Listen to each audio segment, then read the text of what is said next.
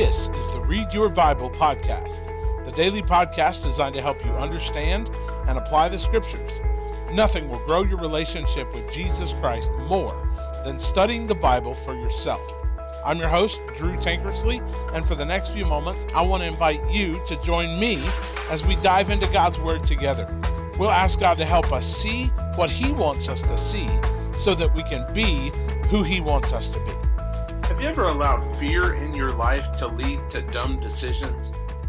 All of us know how our judgment can be clouded by trepidation and anxiety over a set of given circumstances. Well, here in 1 Samuel 21, we see David making some reckless decisions following some faulty judgments motivated by fear and worry.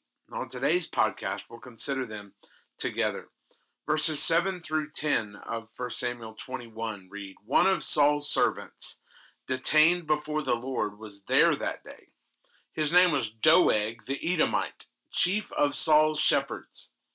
David said to Ahimelech, Do you have a spear or sword on hand? I didn't even bring my sword or my weapons, since the king's mission was urgent. The priest replied, the sword of Goliath the Philistine, whom you killed in the valley of Elah, is here, wrapped in a cloth behind the ephod.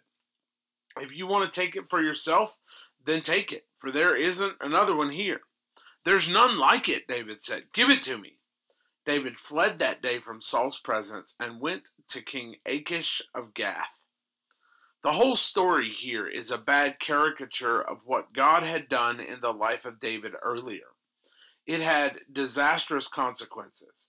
Remember now that David is on the run from Saul. He did not attend the feast according to the plan that Jonathan and David had devised, where Jonathan would gauge the emotions of his father and found out that his dad was furious with David and wanted to kill him. And so he told him to run away. So Jonathan had warned David, and David missed the feast altogether, and now he's on the run. Well, chapter 19 records God's miraculous provision of David. Chapter 21 reveals David's lack of trust in that provision. In a bizarre chain of events, David is rescued by Jonathan's convincing Saul not to kill him. Then he is saved by the bravery of his own wife, who's Saul's daughter, who lowers him down the wall while telling the soldiers at the door that he's sick in bed. And then David flees to Samuel, and you have this bizarre story of Saul's soldiers coming to arrest David only to begin prophesying. And then more of them begin to prophesy, and then more of them begin to prophesy. And eventually, Saul himself tries to come to arrest David, and he begins to prophesy, even though he really doesn't want to. Saul then disrobes an apparent removal of God's backing of Saul as king.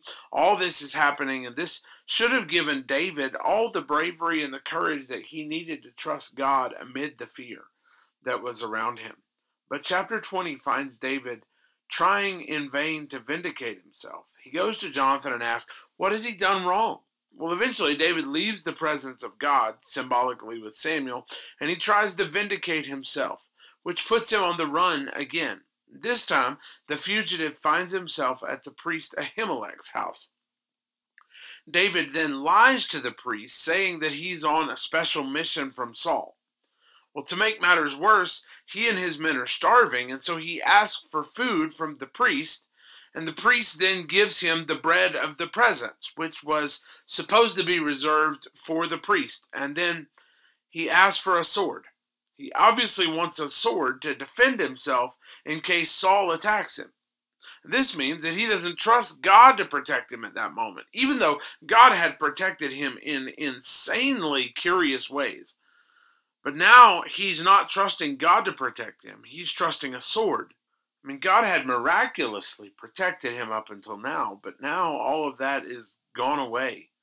And his strength is in the sword. And it's also interesting that the sword is the sword of Goliath, which likely means that he felt some sort of glory with it. This was a hint of what God had done for him before. This should be instructive for us because God rarely does the same thing twice in our life. And so to lock him into a box and say, God's going to provide for me in this way was not wise on David's part. You see, he was trying to use God as his good luck charm uh, with Goliath's sword. But God doesn't work in our box. We can't control or confine him to working the way that he did before. When David first fought Goliath, he had no fear because he trusted in the Lord. In fact, he had no interest in the sword of Saul at all. But now David saw the sword of Goliath as some crutch on which to rely. It was a faded, glorious memory that he was holding on to.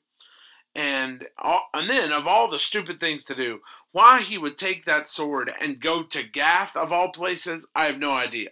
And that's where Goliath was from. He sees how they recognize him, and he has to feign complete madness to escape from the presence of the king. Can you imagine the looks that he must have got rolling into that town with Goliath's sword? I can't even imagine what must have been going through his mind at those moments. Now, there's a lot for us to apply here. Because when we are on the run in fear, we can often forget, as David did, that God can and will fight for us.